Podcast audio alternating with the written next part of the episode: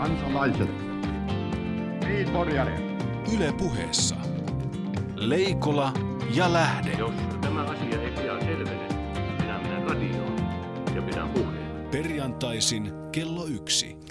Tervetuloa taas Leikola ja lähdeohjelman seuraan. Minä olen Heidi Laaksonen, mutta pääosassa tässä ohjelmassa tietysti Markus ja Jussi. Me puhumme tänään aika ainutlaatuisesta instituutiosta, nimittäin maanpuolustuskursseista.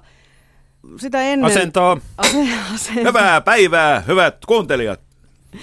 Joo, mutta sitä ennen kysyisin teiltä, että joko olette saaneet pettymyksen viitan karistettua harteilta. Ne viime viikolla kovasti hehkutimme lätkää ja Ihana Kristan Krista. vo- tulevaa Ihana Krista. voittoa ja sitten kävi vähän kehnosti. Miten niin? No ensinnäkin viime viikonloppuunhan oli myöskin helluntai. Toisekseen oli kaatuneiden muistopäivä, mutta mitä tulee kaikkein tärkeimpänä asia, viime viikonloppuna oli kaunis ja lämmin sää, kesä alkoi. Ei mennä nyt siihen helluntaihin, koska tämä on kuitenkin perheohjelma. Mutta tuota, Kristahan siis, Kristahan on moraalinen voittaja. Voit- Ihan siis samalla hieman tavalla kuin samalla, meillä, on Suom- meillä Suomessa on muutamista sodistakin kokemusta vastaavasta. Tulleet maaliin ehkä kakkosina ja piskuisina, mutta moraalisesti voittajina. Niin ja Ja se- jos joku nyt sanoo, että hän jäi sinne mukaan sinne viimeisille sijoille, niin menkää nyt peilinä. Siis, jos ensin päästään finaaliin ja sitten siellä finaalissakin vielä sijoitutaan niin, että ei tule hylkäystä. Niin ja paitsi täytyy kyllä näissä sekä jääkiekkokisoissa että Eurovisiossa ottaa huomioon, että kyllähän tässä yhdistää se, että suomalaiset on oppineet pääsemään finaaliin. Toisaalta voi sanoa, kun tässä näitä militaarianalogioita käytetään, että oltiinhan me finaalissa kyllä tuota, mukana myöskin sodan aikana, koska harva maa soti kolme eri sotaa yhden maailmansodan aikana. Markus, sulla on pointti. Tota, ja toinen asia, mikä tässä kiinnittää vielä huomiota, on se, että vaikka jääkiekko itsestään selvästi joukkueella, ja totta kai sielläkin tarvitaan suorituksia, mutta kyllä Krista toi hyvin selvästi koko aika esiin sen, että tässä on tiimi, ding-dong-tiimi takana, että vaikka yksi ihminen on kärjessä, niin siellä on paljon väkeä, joka tekee töitä yhdessä. Ja tämän niin kuin, tiimin kehuminen julkisesti mun mielestä sinänsä on jo juuri tämän Jussin mainitseman moraalisen voiton paras osoitus. Sota ei yhtä Kristaa kaipaa, mutta hänen kanssaan se on paljon mukavampaa. Niin, ja sota kaipaa sen yhden Kristan tiimin ennen kaikkea. Nimenomaan. Mm, mutta eikö se ollut jännä, että Suomi voittaa jääkiekossa, mutta Krista olisi voittanut Euroviisuissa? Huomaatteko? Tanskahan Pientä on, nyanssieroa. No siis totta, no totta kai, koska siis Euroviisu, Euroviisut on sentään kansainvälinen tapahtuma.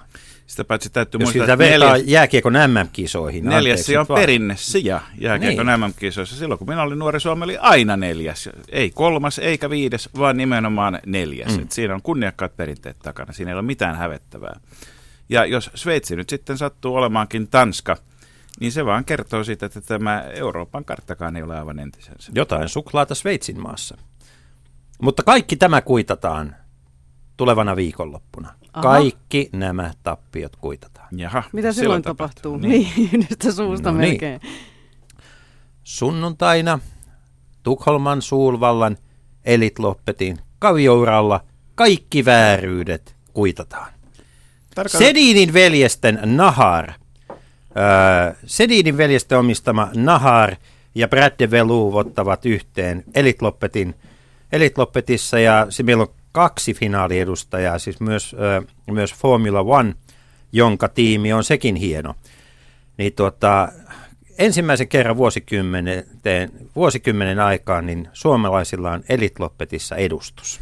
Eli Jussi, tämä kuulostaa siltä, että sulla on uusi doktriini. Minulla Suom- on ding-dong-doktriini. Suomen kohtalo ratkaistaan paikassa nimeltä Ruotsi, Ruotsi ja vielä kerran Ruotsi. Kyllä, ja jälleen kerran kaviot kapsuvat, kun suomalaiset taistelevat Ruotsin maalla ja Ruotsi, osin myös Ruotsin nimissä, koska näillä huippuruotsalaisilla hevosilla on monilla suomalaiset valmentajat ja hevosenhoitajat.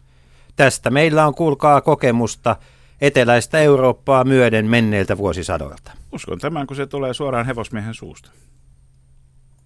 Leikola ja Lähde.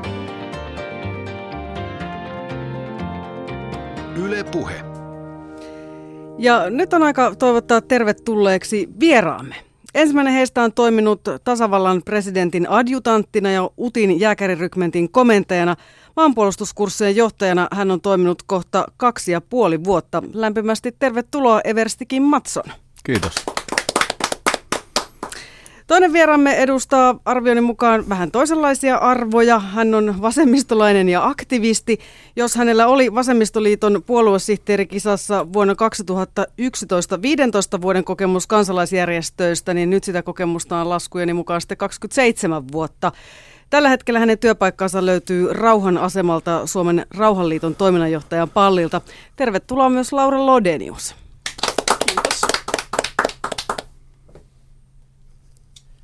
Tuota, puhumme tänään instituutiosta, kansainvälisesti ainutlaatuisesta instituutiosta nimeltään maanpuolustuskurssit. Ja ö, nyt, jotta paitsi Matti Apunen, niin kaikki myös muut median kuluttajasuojaan perään haikailevat henkilöt olisivat tyytyväisiä, kerrottakoon tässä alussa heti, että olen itse käynyt kyseisen maanpuolustuskurssin. Ja minun sanomisiani kannattaa katsella nyt sen, sen kautta, että kyllä, minä olen käynyt aikuisten rippikoululeirin ja tullut uskoon. Minun jäävyyteni taas on aivan erilaista. Minä nyt olen ollut suunnittelemassa ensimmäistä viestinnän erikoismaanpuolustuskurssia mukana. mukana tuota, ohjelmasta tuli niin hyvä, että päätin myöskin käydä sen, kun ystävällisesti pyydettiin. Ja näin me olemme Jussin kanssa indoktrinoitu tähän suomalaiseen järjestelmään, joka siis sikäli on ainutlaatuinen, että kysymys ei ole sotilaskoulutuksesta, vaan kysymys on jostakin aivan muusta. Kim Matson, mitä, mitä maanpuolustuskurssit oikeastaan sitten on?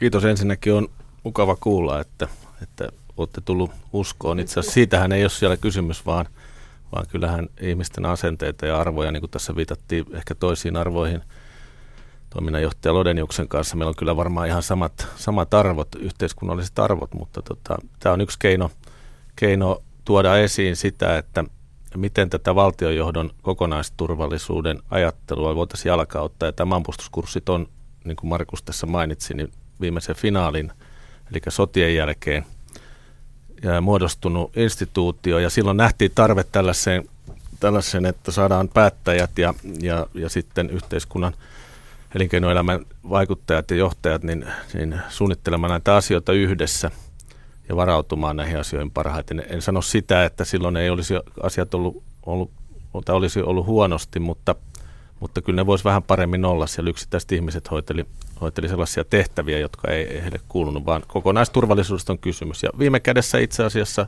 kaikessa on kysymys yhdestä sanasta, eli turvallisuudesta. Eli kannetaan huolta yksittäisen kansalaisen suomalaisen turvallisuudesta ja hyvinvoinnista.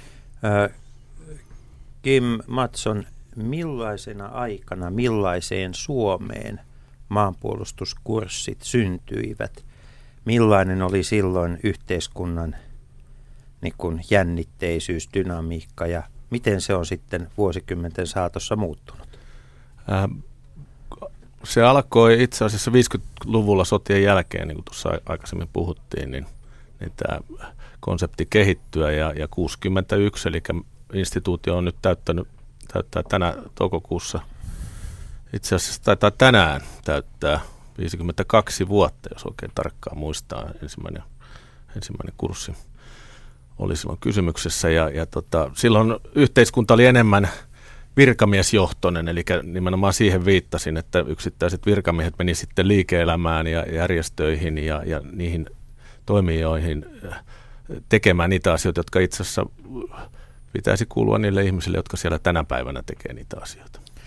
Äh, Laura Lodenius, äh, aina kun mainitaan 60-luku, niin sitten saman tien mainitaan 60-lukulaisuus ja tämmöinen yhteiskunnan voimakas poliittinen kahtiajako. Näetkö sinä maanpuolustuskursseissa ja niiden järjestämisessä jotain yhteiskunnallisesti tai, yhteiskunnallisesti tai poliittisesti epäilyttävää?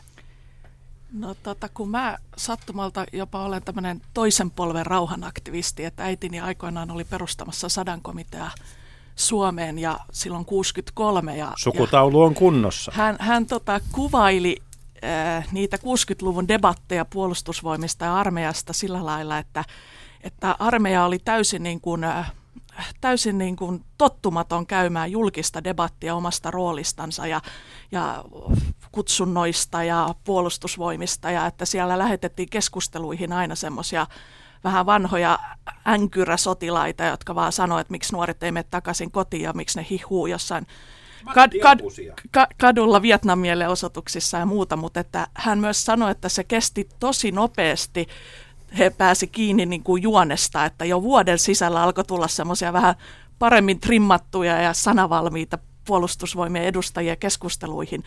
Ja sen jälkeen tämä on ollutkin paljon niin kuin parempaa tämä debatti, kun siellä on semmoista ihan kouluttautumista ja semmoista ää, valmiutta käydä, ää, käydä keskustelua, mitä silloin aikoinaan ei ollut. Joten mä koen, että, että silloin kun aikoinaan silloin 60-luvun alussa perustettiin henkisen maanpuolustuksen komitea tai henkisen puolustuksen komitea ja, ja sitten myöhemmin tuli todellakin nämä maanpuolustuksen tiedotuksen suunnittelukunta ja nämä maanpuolustuskurssit tuli yhä suosituimmaksi, niin puolustusvoimat jotenkin niin kuin trimmastan koneiston, jonka kanssa käydään tämmöistä yhteiskunnallista keskustelua ja, ja ho, oppi myös hoitamaan mediasuhteita hyvin, että ei ole sattumaa, että sitten tulee nämä erikseen just toimittajille suunnatut kurssit ja, ja kaikkea muuta. Ja kun kysyt vaan lopuksi sen, että onko se niin kuin pahaa tai epäilyttävää, niin nähän on hirveän hyvä laatusia, mutta mun mielestä on hyvä, että ihmiset tajuaa, että se on ää, tarkoitettu kuitenkin tietyn opin antamiseksi, aivan niin kuin Sitran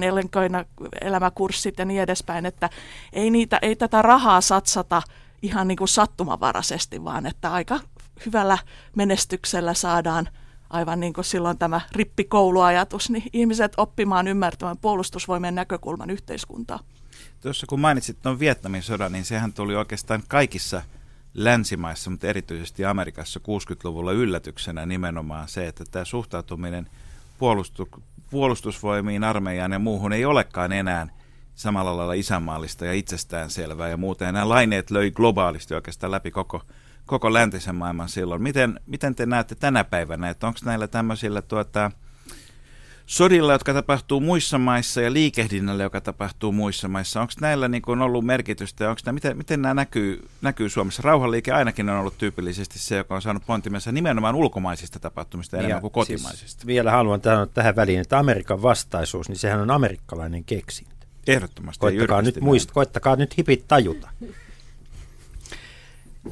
toisen kerran, kun mä ehkä törmäsin tähän niin kuin selkeästi, oli silloin, kun ryhdyttiin keskustelemaan miinoista. Että et sehän oli semmoinen niin kuin kansainvälinen keskusteluaihe, joka tuli maailmalta. Me oltiin nähty, miten miinoja käytetään ja niin edespäin.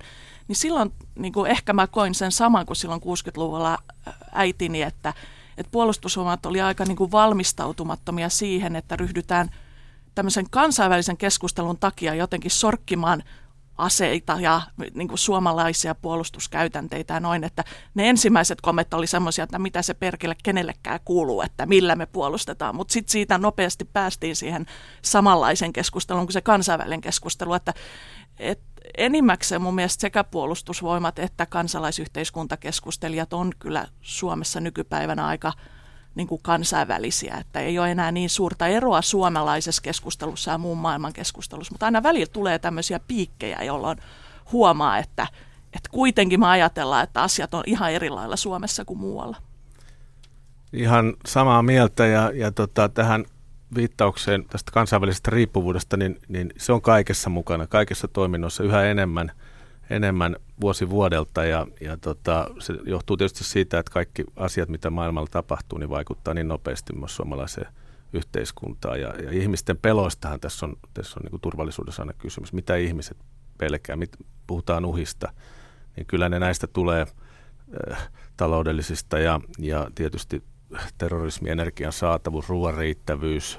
Ja sitten on nämä, nämä kriisit, mitä maailmalla tapahtuu, väestönliikehdintä ja levot, levottomuudet. Mutta erityisesti nyt nuorilla on, on nämä arvot on ehkä, ehkä meikäläisen ikäluokan arvoja, ja tota, mutta nuorilla on tullut tämä ilmastonmuutos ja, ja ympäristökatastrofit, niistä ollaan erityisen huole, huolissaan. Et ne on nimenomaan, ja näähän on kansainvälisiä. Mennäänpä ihan käytännön asioihin. Mä sen verran taustaksi sanottako, että silloin kun itse työskentelin tasavallan presidentin kansliassa presidentti Ahtisaaren aikaan, niin oli paljon sellaisia ihmisiä, jotka halusivat vaikuttaa siihen, että keitä kenties tasavallan presidentti kutsuu itsenäisyyspäivän juhlavastaanotolle, mutta ei suinkaan niin montaa kuin heitä, jotka halusivat vaikuttaa ylipäällikköön, jotta asianomainen saisi kutsun maanpuolustuskurssi. Tarkoitatko, että he ehdottivat jotakin muita henkilöitä sinne? Yleensä se löytti, se oli siinä kahdenvälisessä keskustelussa tai saunassa siinä samassa huoneessa myös se ehdotettu henkilö. Mutta Kim, kerro meille, mitä tällainen kurssi tänä päivänä pitää sisällään? Varmaan 50- ja 60-luvulla enemmän puhuttiin siitä, että saadaanko viljaa laivalla, mutta et mennään, ensin, mennään ensin siihen, että mitä kauanko kurssi kestää, minkälaisia vaiheita se yllä pitää sisällään. Käydään tämä rippikoululeiri nyt läpi, aina konfirmaation asti. Mennään sitten maanpuolustuskurssit ja valtakunnalliset sellaiset läpi, eli kolme ja puoli viikkoa kestää ja, ja käsitellään kokonaisturvallisuutta.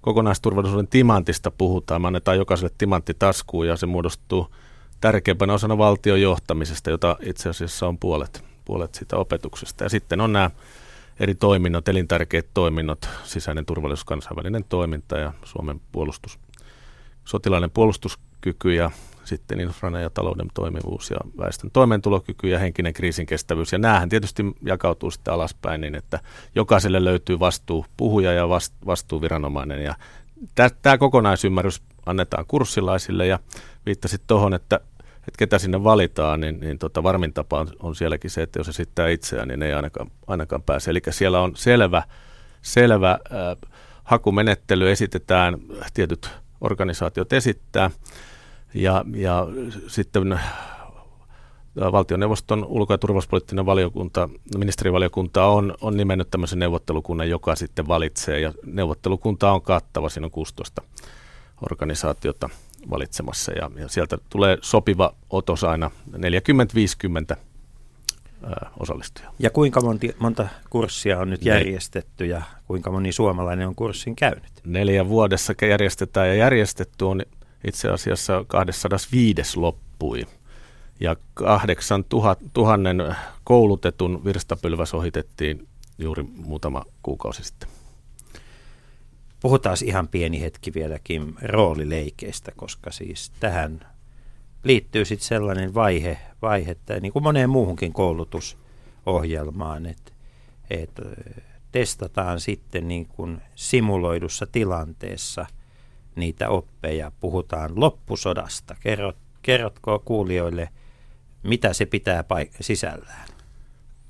Saadun palautteen perusteella me, me ollaan kehitetty tämmöinen sovellettu johtamisharjoitus. Ja heti ensimmäisenä päivänä, kun kurssilaiset tulee sisään, niin heidät, he saavat roolit, joka, jossa sitten ja paksun tilannekuvauksen, mitä, mitä maailmalla on tapahtunut ja mitkä vaikutukset on Suomeen. Ja siinä sitten muodostetaan yksi valitaan pääministeriksi ja, ja johtaa sitten yhteiskuntaa. Ja sitten työryhmät jakautuvat ulko, sisä, puolustus ja, ja yleensä viimeinen sana tänä päivänä on, on valtiovarain työryhmällä ja sitten huoltovarmuustyöryhmällä. Siinä lopputuloksena sitten yleensä ensi alkuvaiheessa vähän epäonnistutaan, mutta sitten tois, loppuvaiheessa onnistumiselämyksiin päästään ja, ja tota, kokonaisuutena katson sitä tietysti siltä silmin, että mennäänkö kriisiä kohti vai mennäänkö kriisistä pois. Pahin vaihtoehto on se, että ei tehdä mitään, vaan huhut kertovat, että nämä harjoitukset menee aina niin, että kriisi eskaloituu ja mikä hirvittävintä, monet hyvin yliinnokkaat kurssilaiset ovat vielä eskaloimassa niitä. Tämä pitää paikkansa tämä huhu siinä mielessä, että ensimmäisessä vaiheessa usein, usein lähdetään, jo aiemmin puhuttu tähän kansainvälisen riippuvuuteen, ymmärtämättömyyteen, eli, eli lähdetään tämmöiseen protektionismiin ja että me pärjättäisiin omillamme, mutta hyvin äkkiä kyllä, kyllä huomataan, että ei tämä johdakaan mihinkään niin, niin lähdetään tähän diplomatiaan ja, ja politiikan Kaikkein tielle. tylsään. Laura, Sen sijaan, että Laura kuulostaako tämä ja... NATO-implementoinnilta?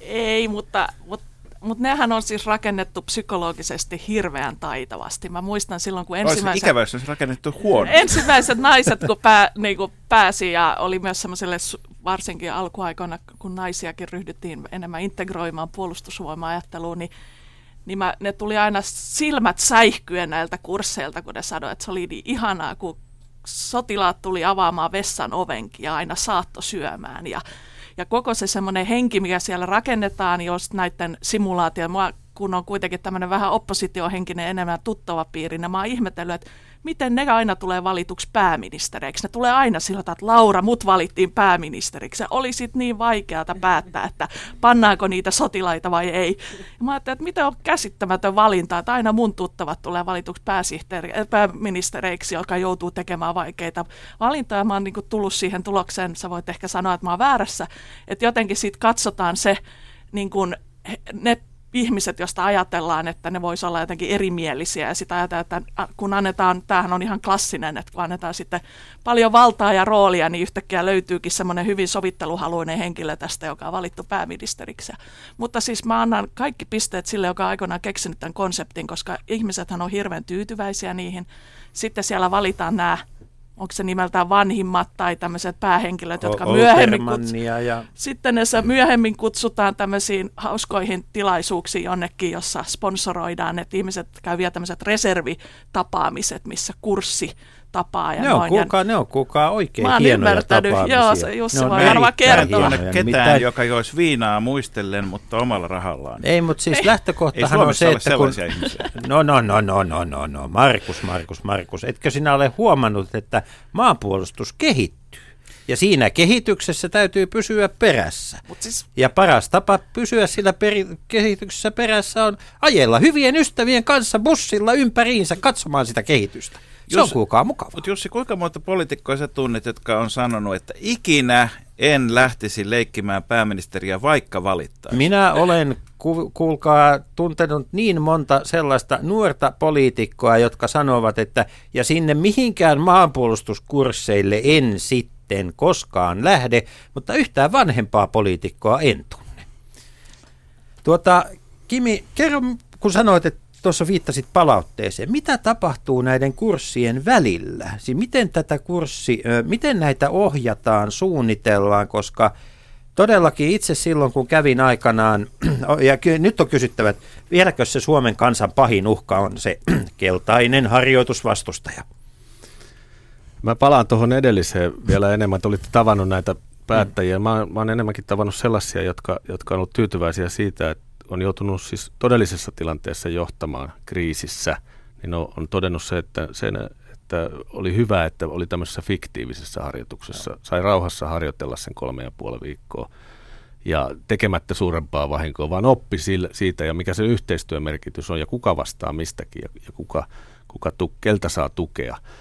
Ja, ja, ja tämä on niin kuin se, Tämähän mikä... on eräs nykypäivän yhteiskunnan helpompia kysymyksiä. Kuka vastaa mistäkin milloin? Se on meidän avainkysymys siellä, mutta tähän kysymykseen niin, niin tota, viittasit, että, että, me, että mennään, mennään kehityksen perässä. Me, meillä on nimenomaan se ajatus, että mennään kehityksen edellä, eli me ollaan, me ollaan Mä, mä tar- ajatuksissa, joo. niin. Mutta mä tarkoitin sitä, että näin niin kuin itse aikanaan 90-luvulla kurssilla, kä- kurssin käyneenä, niin kyllä nämä kurssitapaamiset taas sit pitää sitä yllä, että ikään kuin se päivitys tulee siitä edelleen, että et missä mennään. Et jos silloin oltiin varmasti jonkun verran edellä, silloinhan esimerkiksi pohdittiin sitä, että hyvin voimakkaasti sitä, että mitä tapahtuu, jos Suomeen tulee äh, itärajan takaa suuri joukko parempaa elämää etsiviä ihmisiä tilanteessa, jossa siellä on sekasorto.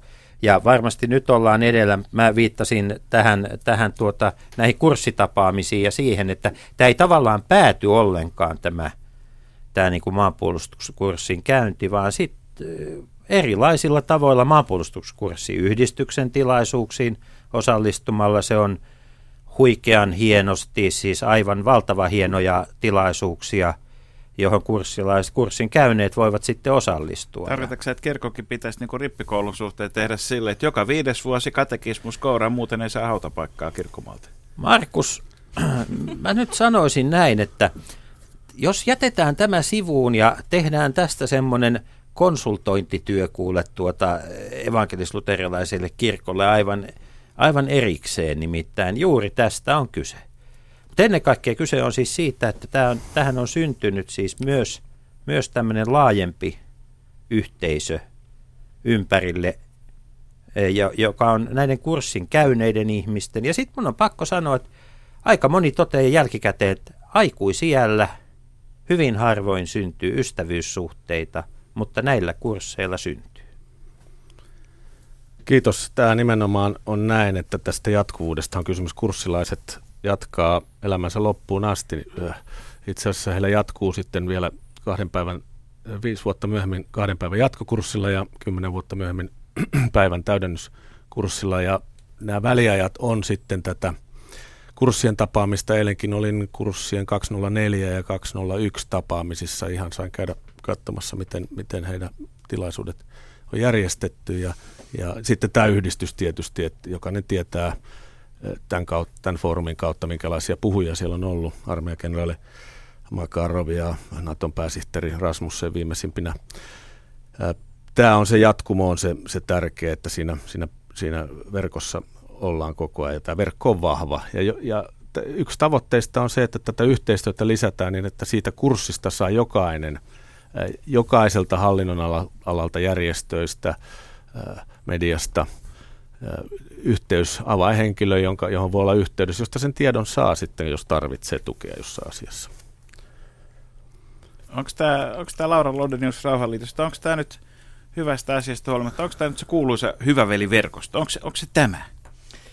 No mä luulen, että, että kun Jussi käy niillä tapaamisilla sitten myöhemmin, niin kyllähän nyt osa tietenkin varmaan on sitä, että Jussi on niin tiedonnälkäinen, että hän haluaa updateauksen, mutta osa on varmaan se, että kiinnostaa myös, että kuka on päässyt millekin johtajan paikalle sitten viimeksi. Ja että se no kyllä siitä nyt saa verkostoa. ihan internetistäkin jo tietoa. Et, tota, mutta... et tavallaan se verkosto on varmaan hirveän tärkeä, musta siinä ei sinänsä mitään pahaa ole. Musta hyvä veliverkostolla sinänsä niin kuin, ei se ole ehkä se ongelma.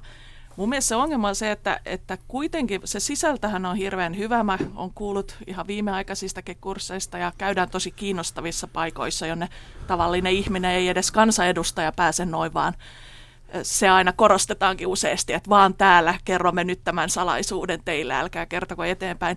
Mutta tota, joka tekee tietenkin ihmisille semmoista tunnetta, että ne on tosi tärkeitä.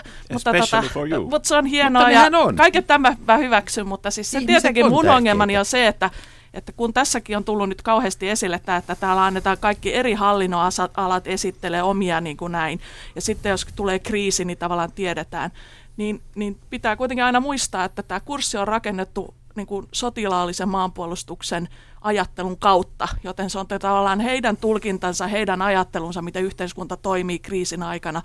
Ja se tietenkin kuitenkin suodattuu, vaikka sieltä tulee sisäministeriön paras heppu puhumaan siitä tai joku äh, tietokonenörtti siitä jostain kallioluolasta, josta meillä onkin kaikki nämä meidän tietoliikenneyhteydet ja muut niin siitä huolimatta se, joka on suunnitellut sen koko kupletin juonen, on puolustusvoimien ajattelu.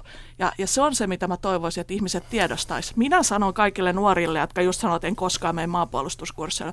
Mä sanon, että olkaa olla hulluja, menkää ehdottomasti ottamaan se oppi.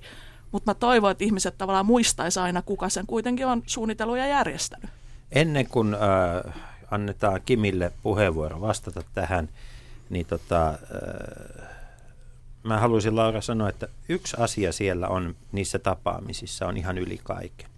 Ja se on se, että niissä on paikalla jo työelämän taakseen jättäneet ihmiset, jotka ovat niin kuin, joita on, jotka hirveän harvoin ovat muissa tällaisissa yhteiskunnallisissa tilaisuuksissa mukana. Ja musta se on kaikkein mielenkiintoisinta keskustella siis – 8-90-vuotiaiden henkilöiden kanssa siitä, että mitä kenraali Makarov juuri sanoi ja miltä se heidän omassa historiallisessa jatkumossaan, siinä kaikessa mitä he tuntevat. Se on mulle se kaikkein arvokkain näissä tapaamisissa, koska niitä veliä siskokultia, jotka vaihtelevat paikkaa ö, yhtiön toimitusjohtaja tai hallituspaikalta toiselle tai puolustusvoimien sisällä paikalta toiselle, niin heitä saa tavata kyllä muutenkin.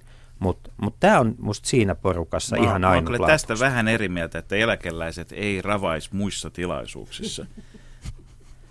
Markus, ehkä me täsmentelemme tätä mu- myöhemmin eläkeläisten ravaus- spe- ja laukkaspesiaalissa. Leikola ja lähde. Yle.fi kautta puhe. Ja tänään Leikola ja lähdeohjelman vieraina ovat Everstikkin Matson ja toiminnanjohtaja Laura Lodenius Rauhanliitosta. Puhumme maanpuolustuskursseista, joita Kim johtaa ja jonne Ra- Laura rauhanpuolustustiedotuksen neuvottelukunnassa suosittelee osallistujia. Niin, Kim Matson tässä äsken, äsken Laura sanoi, että, että tuota, tämä on yksipuolisesta näkökulmasta organisoitu koko tämä touhu. Pitääkö paikkansa? Tämä ajattelu on hyvin, hyvin yleinen, yleinen ja haluankin sitä tietysti heti korjata ja, ja viitaten tuohon aiempaan keskusteluun tästä, mistä se uhka tulee. Se ei todellakaan ole A, A2-keltainen mikään, mikään sotilaallinen se uhka, vaan, vaan kyllä siinä on kaikki mahdolliset laajamittaisen uhan muodot ympäristökatastrofeista, suuronnettomuuksiin, rikollisuuteen – nuorison tilaa, eristä, syrjäytymiseen ja, ja tuluvat sähkökatkot, energian saatavuus. Se on niin laaja, että en sitä rupea tässä yksilöimään sen enempää, mutta kyseessähän on ei-sotilaallinen kurssi. Se, että sen järjestää puolustusvoimat ja on järjestänyt 52 vuotta, kun on saanut sen tehtävän, ja puolustusvoiman komentaja kutsuu sinne kurssille virallisella kirjeellä, mutta esitykset tulee tietysti ihan muuta kautta. Mutta jos palautteestakin tuossa aikaisemmin puhuttiin, niin palaute koostuu kolmesta, mistä me ollaan, kolmesta osakokonaisuudesta, josta ollaan kiinnostuneita, niin on, on sisältö. Se tulee, tulee yhteiskunnan turvallisuusstrategiasta, eli valtion johdolta suora, suorat linjaukset. Ja, ja sitten toisaalta tavoitteet, jotka meillä annetaan sillä kurssilla, niin, niin kyse ei ole aivopesusta tai, tai, tai hyväveliverkostosta sinällään, vaan, vaan siellä annetaan sitä oppia, joka, joka on valtiojohto hyväksynyt. Mutta se kolmas, osa, mistä, kolmas asia, mistä, mistä otetaan palaute, on tietysti nämä järjestelyt. Ja se, että univormupukuset siellä nämä järjestelyt hoitaa, niin siitä me ollaan tietysti ylpeitä, ja, ja, mutta se on vain tukitoiminto tietysti. Tässä puhutaan hetki näistä uhkakuvista ja niiden muuttumisista. Ne varmaan muuttuu nopeammin kuin mikään muu tässä maailmassa, jossa kaikki muuttuu nopeasti. Tuota, ja mainitsit tuossa erityyppisiä niin kuin kyberuhkat ja tulvat ja muut tämmöiset. Nyt varmaan ei, ei ehkä jotain Pohjanmaan jokivarren asukkeja lukuun ottamatta, niin tota, on, on pidetty tämmöisinä isoina asioina aikaisemmin. Kuitenkin nämä isot uutiset tulee aina siitä, kun on epäonnistuttu, tai kun jollakin lailla se kriisi yllättää sitten housut kintussa. Oli se sitten tsunami tai, tai ehkä nyt viimeksi jopa, jopa sitten se, että suomalaisiakin voidaan kidnapata maailmalla – tämmöisiä, niin onko mahdollista mainita esimerkki jostakin kriisistä, joka on torjuttu niin hienosti ja niin hyvin näiden oppien perusteella, että meillä ei ole mitään tietoa siitä edes, että tämmöistä uhkaa tässä ollutkaan? No mutta Markus, ei kai niistä nyt kerrota missään muualla kuin maanpuolustuskurssilla. Ja Leikolla ja lähdeohjelmassa. Niin. Kaikkein vaikeinta tai haasteellisinta olisi tässä kertoa niistä uhista, jotka, jotka on jäänyt tulematta – mutta tota, ja, ja yleensäkin... Se voi olla, että tämä meidän ohjelma-aika ei riitä siihen tietä, niin kaikki. Väittää tietämänsä sen, mitä, mitä ei tiedä, mutta, mutta kyllä nämä laajamittaiset uhat on niin yllättäviä, että, että tota, ehkä niinkään ei pidä tuijottaa niitä uhkia, mitä ne, mitä ne on, vaan miten niistä selvitään. Ja useimmissa tapauksissa ne on samat ihmiset ja samat viranomaiset, on se sitten tulva tai sähkökatkos tai, tai, tai mikä tahansa – viittasit tähän kyberin vaikeuteen, niin ei se ole itse asiassa mikään vaikea asia ymmärtää, se on vain terminä ehkä, ehkä uusi. Kaikki sähköisyys vaikuttaa, on se sitten pankkipalvelu, on se sitten energiansiirrot, on se sitten se kuuluisa netin toimiminen tai mikä tahansa, mutta nämä on hyvin haavoittuvia. Kaikki yhteiskunnan elintärkeät toiminnot kuljetuksin ja logistiikkoina niin on, on kiinni tässä niin sanotussa tietoturvassa ja, ja kyberissä. Miten viihdytyskiertueet hoidetaan, jos Spotify pätkii? Laura, miten sinä muuttaisit maanpuolustuskursseja? Mä, niin kuin sanoin, niin mä olen siinä ymmärryksessä, vaikka en itse ole käynyt, että ne tehdään todella laadukkaasti ja hyvin. Senkö sinä muuttaisit? Et, et, en muuttaisi sitä, enkä mä, mä vaan haluaisin, että ihmiset jotenkin tiedostaisivat sen kuitenkin, sen tavallaan kontekstin, jossa niitä järjestetään, että ihmisten niin kuin, e- ei keskeiset vaikuttajat ota kolmea viikkoa vapaata työelämästä ja sitä kaikkea muuta resursseja, mitä tähän satsataan ilman, etteikö siinä olisi joku niin kuin ajatus ja tarkoitus.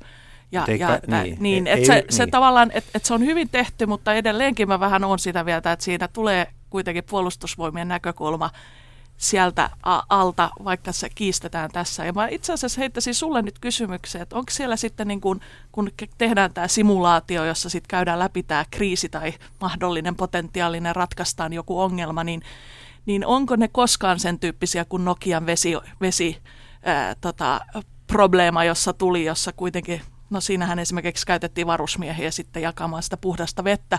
Tai onko siellä sen tyyppistä kriisiä, jossa se on, että kaikki sähköt on mennyt poikki ja joku alue on niin kuin monta viikkoa ilman kaikkea sähköä. Et onko ne niissä simulaatioissa sitten näitä yhteiskunnan siviiliuhkia, joista me aina puhutaan, että on ne ensisijaiset? Hyvä, hyvä kysymys tuo ja tota, me ollaan monta kertaa oltu tyytyväisiä siihen. On tietysti hurjaa sanoa näin, että opitaan, opitaan oikeista kriiseistä, tai se, ei ole, se on tietysti oikein, että opitaan niistä, mutta että käytetään niitä hyödyksi tässä opetuksessa ja me itse asiassa päivitetään koko ajan niitä tilanteita. Ja ne tulee todellisesta elämästä niin, että välillä jopa kurssilaisilla menee fiktiivinen ja- todellinen tilanne, tilanne siinä sekaisin ja siinä onneksi, onneksi ei ole mitään, mitään vaaraa, vaaraa, koska ne unohdetaan heti, kun portista lähdetään ulos tämä fiktiivinen puoli. Mutta ollaan osuttu oikeaan, tämä Nokian tilanne muun muassa, niin siinä oltiin varauduttu sillä lailla, että näissä monissa näissä kriiseissä niin ne, ne, se johtaminen ja, ja viestintä kulminoituu sinne kuntiin. Mutta tässä tietysti muut viranomaiset osas tarjota sitä tukea, tukea tähän, tähänkin tapaukseen. Näitä esimerkkejä kyllä, kyllä löytyy. Ollaanko me Suomessa tarpeeksi joustavia sitten siinä, että kun tämä opetellaan, että kuka on missäkin ja tiedetään vähän mitä kutakin osaa ja ehkä syntyy puhelinmuistioitakin sen Facebook-kaverilistan lisäksi vielä, niin, niin tota, mutta sitten kun tulee se tosipaikka, niin, niin käykö, käykö sillä lailla, kun tässä esimerkiksi tämän viimeisimmän tämän Jemenin kriisin aikana, että joku alkaa sanomaan, että tämähän maksaa, kuka maksaa ennen kuin lähdetään niin kuin, toimimaan? Tai jotain muuta tämmöistä niin kuin joustamattomuutta. Mikä on meidän yhteiskunnan joustavuuden aste Mä sen tiedon perusteella, mikä nyt tässä on? näkisin ainakin sen ajan kahden ja puolen vuoden perusteella, mitä mä oon tuolla kurssinjohtajana ollut, että tämä nimenomaan tämä verkko on niin joustava, että, että, mutta se on myös selkeä samalla, että siellä on selkeät vastuut, niin kuin tässä mainitsemassa tapauksessa, niin, niin ulkoasianministeriö on siinä vastuussa ja muut sitten tukee parhaansa mukaan ja tarjoaa sitä tukea. Siitä on se kysymys on nimenomaan, että tarjotaan sitä tukea. Ja mun mielestä tämä toimii, toimii erinomaisesti ja, ja joustavuutta löytyy kyllä. Se, missä ilmeisesti on, mutta tässä on ehkä tullut parannusta, niin on ollut edelleen ongelmallista on just tämä mainittu kunta. Että kuntien autonomia on aika vahva, niin että semmoiset kriisit tai ongelmat, jotka syntyy jonkun ku, tavallaan kunnallisen päätöksenteon niin kuin alueella, niin siihen keskitetysti saa, pitää olla aika paha tilanne ennen kuin saa niin kuin tavallaan valtio tulla sekaantumaan. Eli kuntaraja on iso Et nimenomaan se on, valtion eh, suuntaan. Näin, mä oon ymmärtänyt, että esimerkiksi tämmöisiä kriisiviestintäohjeita, niin se ei ollutkaan niin vaan, että jossain Helsingissä tehdään kunnille kriisiviestintäohjetta, vaan tuli aika nopeasti palautetta, että mehän teemme ihan omat ohjeistuksemme, mutta tässä on ehkä vähän parannettu tätä. Siltihän pienessä maassa sitten kuitenkin etu on se, että jos se kuntapäättäjä on käynyt joskus ja se, sillä sattuu olemaan se yksityinen puhelinnumero, On se luojan lykky, että kun tällä viikolla on Mätäjokeen joutunut Helsingissä myrkky, joka tappaa kaloja ja sorsia, että se ei laske Espoon puolelle. Niin. Mutta tuota, tämä kuntaraja-asia, tämä, mä- mulla on, mun täytyy sanoa, että ihan omakohtaisesti siis ää, käydessä, käytyäni tuon kurssin, niin tuota, tämä asia on, on ollut esimerkiksi, tämä tuli silloin hirvittävän monessa asiassa esiin, eli, eli kurssi oli niin taitavasti laadittu, että monet tämmöiset kansainvälisten kriisien kansalliset ö, ulottuvuudet törmäsivät nimenomaan tähän kuntaraja-asiaan. Nyt mä oon käynyt kurssin sellaisena aikana, jolloin Suomessa kuntien määrä oli hurjasti korkeampi kuin nykyään. Että jos tämä kuntien autonomia, niin lainsäädäntöhän ei ole muuttunut, mutta sitten taas taloustilanne on muuttunut. Ja silloin elettiin aikaa, jolloin, jolloin siis edettiin edellistä kriisiä, todella syvää kriisiä. Ja mietittiin sitä, että mistä rahat. Ja Puhut nyt laman jälkeen. mä puhun laman jälkeistä ajasta ja mä, mä puhun, puhun siis omalla kohdallani vuodesta 1995. Mutta tota, Kim, kuinka paljon sit siellä, kun sanoit aikaisemmin, että se viimeinen sana on sitten valtiovarainministerillä, niin kuinka monella kurssilla on se kriisiaikojen setelikone käynnistetty tässä viime aikoina? Painetaan lisää rahaa tai annetaan valtioobligaatioita tai jotakin muuta. Se muutos siellä on tullut, että aikaisemmin se oli viimeinen sana, mutta kyllä nykypäivänä se on koko ajan siinä asian käsittelyssä ja esittelyssä pääministerin johdolla, kun sitä käydään, niin, niin käsittelyssä heti alkuvaiheesta jo, eli taloudellinen tilanne. Eli itse asiassa ratkaisevampaa kuin NATOon liittyminen kriisihoidon kannalta on se, että me liityttäisiin EKP-hen. Eikö, mehän ollaan siellä jo. Niin tai itse asiassa, että kunnat liittyisi Suomeen. Oikeesti. Saanko mä puuttua tähän Toki. kun, kunta-asiaan vielä, että me muistetaan vielä, vielä tämä alueellinen taso, eli me, me vastataan valtakunnallisesta koulutuksesta, mutta ja annetaan, annetaan mahdollisuudet paikalliselle ja alueelliselle tasolle toimia kriiseissä, mutta, mutta tota, meillä on tämä alueellinen maanpuolustuskurssijärjestelmä, joka on meidän ohjauksessa, ja siellä on nyt myös ylitetty 50 000 koulutetun joukko. Joka on siis aika iso määrä. Suomessa ei ihan niin monta kunnanvaltuutettuakaan, vaikka niitäkin on paljon. niitä viranomaisia sillä alueella, alueella koulutetaan ja, ja siellä on nimenomaan nämä paikalliset, paikallisten kriisien ja kriisiviestinnän hoitaminen, mutta, mutta tuki on tultava tietysti ö, valtiolliselta taho- taholta monessa tapauksessa laajemmissa kriiseissä. Leikola ja lähde. Tuota, mennään sitten kunnalliselta tasolta ja valtakunnalliselta tasolta kansainväliselle tasolle. Äh, Maanpuolustuskurssit on kansainvälisesti aika ainutlaatuinen instituutio. Se on asia, joka kiinnostaa ei yksin muita Euroopan maita, vaan, vaan myös laajemmin. Se on, se on asia, josta hyvin usein esimerkiksi kansainväliset toimittajat, kansainväliset poliitikot Suomessa vieraillessaan kysyvät. Kysyvät, eh, miten on mahdollista, että meillä kaikki riemussa, riemusta kiljuen jonottavat samalle ovelle. Eikö teillä nyt, hyvä Jussi, ole minkäänlaista niin kuin yhteiskunnallista toisinajattelua Suomessa ja niin edelleen. Ää, Laura, onko tämä onko tämä tarpeellinen Suomelle, onko tämä hyödyllinen Suomelle tämä instituutio? Jos se vertaat niin kuin kansainvälisessä kontekstissa, niin onko tämä kuitenkin äsken mainit, mainittuinen vikoineen, niin onko tämä enemmän hyödyksi kuin haitaksi?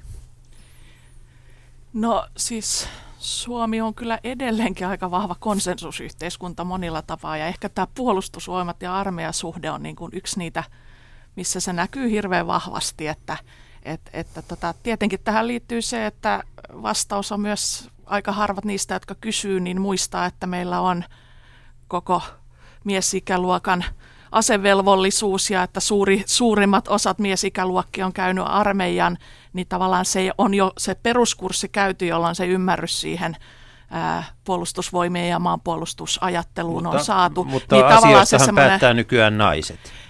Katot nyt mitä, katot firmoja, katot politiikkaa, katot puolueita. Siis, anteeksi, nyt vaan katot viimeistä ministerikierrätystä. Eihän meillä ole enää, siis miehet, pää, miehet pääsee vielä kenties On- radioon. Me Onneksi, saadaan puhua täällä Heidin ohjelmassa aina Niin. kerran tunnissa, yksi viikko tunnissa. Niin, niin, niin tää- Armollisesti annan luvan. Tää, Niin. Tämähän on tietenkin myös niin kuin johtanut siihen, että, että Suomessa tavallaan on kyllä suurempi ymmärrys, ja, tai siis integrointi niin kuin tähän ajatteluun tulee aika nuoresta pitäen, kun taas monissa maissa niin kansalaisten suhde armeijaan on, On aika tuntematon. etäinen. Se on tuntematon, ja ei meillä se on tuntematon. Et, et, et sillä se ei niin kuin, et, Mm. ky, kyllä se on kauhean vaikea selittää monissa turvallisuuspoliittisissa keskusteluissa, mitkä niin kuin tulee kansainvälisesti, niin kyllä on todella vaikeaa aina niin kuin lähteä näistä aakkosista, miksi Suomessa käydään keskustelua sillä lailla, kun käydään. Onko Laura erot kan, meidän, meidän ja muiden maiden kansalaisissa vai meidän ja muiden maiden armeijoissa? vai historiassa?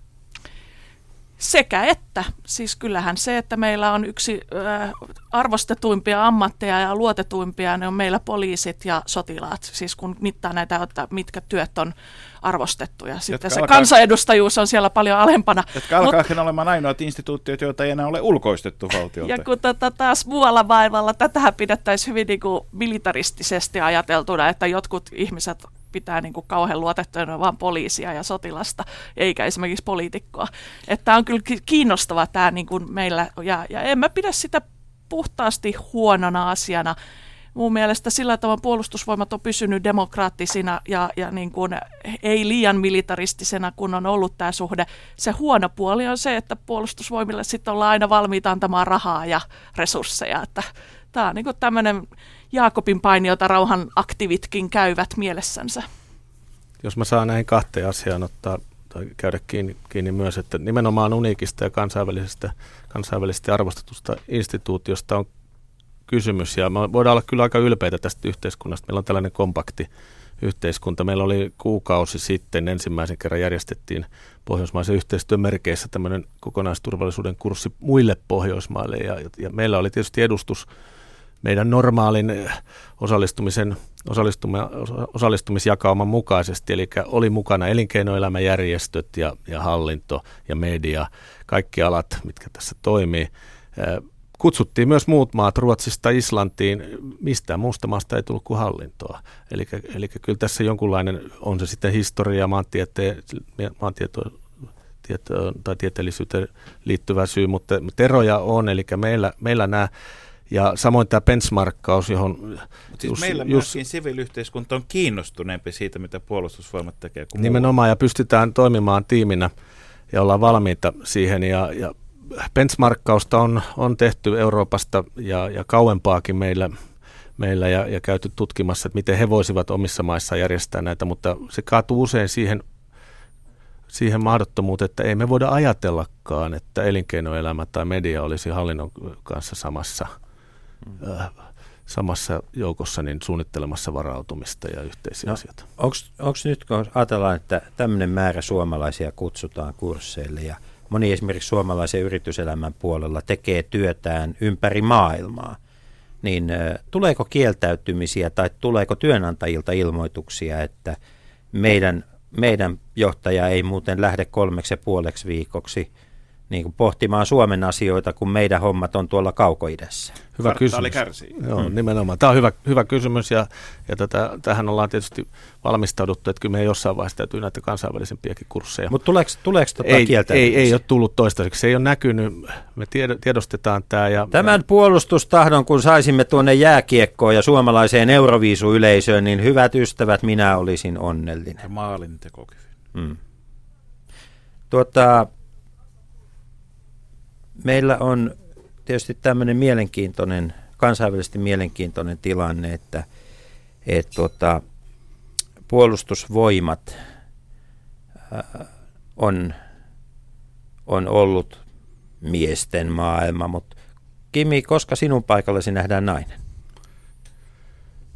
Ei siihen montaa vuotta varmaan mene ja, ja tota, itse asiassa tuossa aikaisemmin puhuttiin näistä na- naisten osallistumisesta, niin meillä hän ei 60-luvulla tai ihan alkuvuosina ollut yhtään naista, mutta nyt, nyt puhutaan jo kolmanneksesta. Puoleen yritetään tietysti, että se olisi tasapuolinen jakauma, mutta kun asema on se ykkösmääräävä tekijä, että sinne valitaan ja, ja yritykset ja hallinto esittää näitä, näitä ehdokkaita, niin mies on vielä, vielä se vallitseva sukupuoli. Ja, ja, ja tosiasiassa ollaan huomattu näissä kriisiharjoituksissakin, ja sehän on tutkittukin, että naiset vahvistaa kriisiorganisaatiota. Se on nähty myös puolustusvoimissa, ja sen takia on hyvä, että on vapaaehtoinen Muut, muutenkin kuin Lotta-tehtävissä.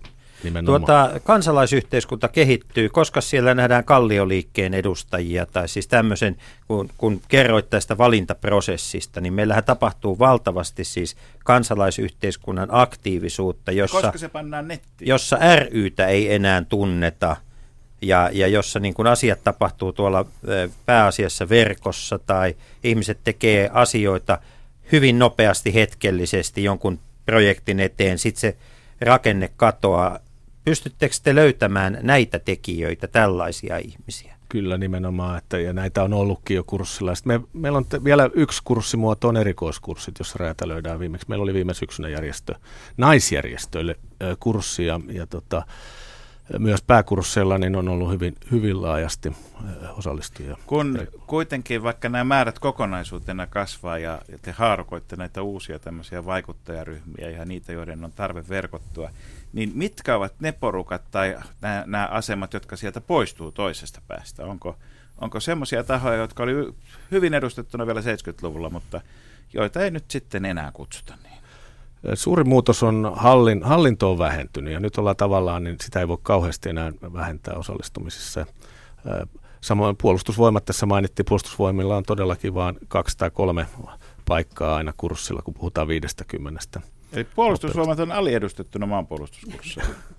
Jokainen tekee johtopäätöksiä itse, mutta ei sieltä oikeastaan päinvastoin on, on lisätty koko ajan ja, ja tota, mutta hallinto on vähentynyt, mutta elinkeinoelämän osuus on, on kasvanut ja siihen on yksi selvä, selvä syy se, että nyt ollaan vihdoin ymmärretty se, että jos tänään arkena, kun mennään tuosta ovesta ulos, niin yhteiskunnan elintärkeät tuotteet ja palvelut tulee elinkeinoelämästä, niin miten se voisi kriisissä sitten olla toisin. Et sen takia yrityselämä pitää kouluttaa Mutta sano Kim, miten me saadaan Googlen ja Applen ja näiden muiden, jotka tosiasiassa säätelee meidän arkea – enemmän, miten me saadaan niiden edustajat mukaan, kun ne ei välttämättä sijaitse Suomen rajojen sisäpuolella? Jatkossa varmaan, mutta hekin saadaan maajohtajien avulla. Laura, keitä ihmisiä sinä haluaisit Kimin kutsuvan kursseille? Tota, ää, mä ajattelin ehkä, kun mä kuuntelen tätä, että kyllä tässä kuitenkin ehkä tulee vielä vähän ruusunen kuva. Että kyllä mun käsitys siitä on edelleen se, että ne varsinaiset kurssit on aika eliittiä Mitäs vikaa eliitissä Eikä eliitissä mitään vikaa, ja että ehkä enemmän hippejä sitten saadaan sinne toimittajille ja erityisräätälöidylle kursseille. Mutta tota, varmaan on just niin, että pikkuhiljaa joku luonnonsuojeluliitonkin pääsihteeri saa ja se tulee varmaan hirveän onnelliseksi siitä, kun se saa sen kutsun. Ja mä oon aivan varma, että siitä tulee vielä maanpuolustushenkisempi kuin joku Nokian pääjohtaja, joka tulee ulos kurssilta, koska se on sille niin uusi maailma, joka avautuu. Mutta eikö tässä ole Mutta se riski, tota, että et- selvittää luonnonsuojeluaatetta myös niiden muiden kurssilaisten keskuuteen, kun ne aivan. siellä dokaa illat kimpassa? Mutta tota, ja sitten pikkuhiljaa maanpuolustuskursseilla ryhtyy olemaan vegaaniruokaa ja alkoholitonta ja kaikkea muutakin, mitä nämä nuoret harrastaa. No joo, mutta siis kyllä mä ehkä tuon kysymykseen, että jos mä olisin niin kuin maanpuolustuskurssien johtaja, niin mä ehkä yhä enemmän kutsuisin sitten näitä just sun mainitsemaa kallioliikettä ja tämän tyyppisiä. Ää, mutta Kehä jos mä oon rauhanaktivisti, Ulkopuolella älkää loukkaantuko. mutta rauhanaktivistina, niin mä tietenkin on sitä mieltä, että mitä suuremmat osat ryhmiä ulkopuolella, niin ehkä se pysyy vähän vähemmän indoktrinoituna. Kim, Että, voisitteko te kutsua näitä suomalaisia dokumenttiteatterin tekijöitä sinne, että me saataisiin vähän parempaa dokumenttiteatteria no, Suomeen? no, Jussi. Heitäkin Viihdytyskiertueelle. Korjataan ja... nyt heti, Mä haluan että- nähdä Susanna Kuparisen viihdytyskiertueella. Jee. Heitä on ollut ja, ja tota, tulee olemaan, mu- mutta ehkä tämä on, on hyvää palautetta. Ja, tota, mut me, yksi asia, mitä meidän pitää olla valmiina, on nuorten arvot ja, ja tulevaisuuden arvot. Eli, eli, eli näitä, näitä nimenomaan pitää näitä vaikuttajia. Niin, niin. Räppärikurssi. Mulle tuli vähän ilkeä, kun sä puhuit, että edelleenkään ei ole niitä naisia, että ehkä se on se myös, että ketkä voi olla kolme viikkoa pois omasta työstänsä, ketä ei enää tarvita työelämässä. Per- kolme viikkoa, aika pitkä aika. Että ehkä siellä on semmoisia irrallisia miehiä enemmän niissä työpaikoissa kuin irrallisia naisia. No, mutta irtolaismiesten ongelmat on nyt sentään jotenkin ratkaistu. Niin, pa- niin paljon kun tässä on puhuttu kaikista uusista uhkista ja uusista ryhmistä, niin kyllähän Suomessa sen konkreettisen fyysisen turvallisuuden suhteen me ollaan edelleen poikkeava maa sillä lailla, että meillä on paljon aseita, niitä käytetään. Meillä on, on aseellisen väkivallan tuota, tilastot synkkiä, mustia. Meillä on porukoita, jotka ovat valmiita ottamaan torrakon koira, jos jossakin näkyy lapinkoira, joka on niin pimeässä, että se on susi. Niin onko nämä tämänkaltaiset asiat, jotka liittyy jotenkin hyvin syvästi suomalaiseen kulttuuriin hyvässä ja pahassa, niin onko nämä semmoisia, joita voidaan taklata tämän järjestelmän avulla? Maanpuolustuskurssin johtaja Eversti Kim Matson. Kiitos. Tämä on nimenomaan tärkein on nyt niin kuin tässäkin niin tiedostaa tämä ja ymmärtää ja, ja nä, tästä puhutaan. Ja, ja toinen on tietysti tämä syrjäytyminen. Se on kuitenkin suurin sisäinen uhka, että, että näitä asioita kun laittaa yhteen, niin se on omat, omat vaaransa. Kyllä tämä on, tämä on ihan konkreettisia haasteita, mitä me, me käsitellään tuolla. Ja, tehdään tietysti niitä toimenpiteitä, mitä, mitä tällä asialla, mutta nämä pitää tietysti ennakoida ja, ja, ja nähdä jo hyvi, hyvissä, hyvä, hyvissä ajoin, niin, niin tota, kyllä meidän pitää nähdä se, että mitä 90-luvulla lama-aikaa tapahtui ja mitä nuoria nyt on, nyt on sit sen perusteella, kun puhutaan ar- puolustusvoimien keskeyttämisistä ja näistä prosenteista ja syrjäytymisestä, niin, niin tota, pitää nähdä jo pitkälle eteenpäin. Sen takia mä puhun näistä tulevaisuuden arvoista ja, ja, ja se on nähtävä. Ja sen takia nuoria pitää saada kurssille.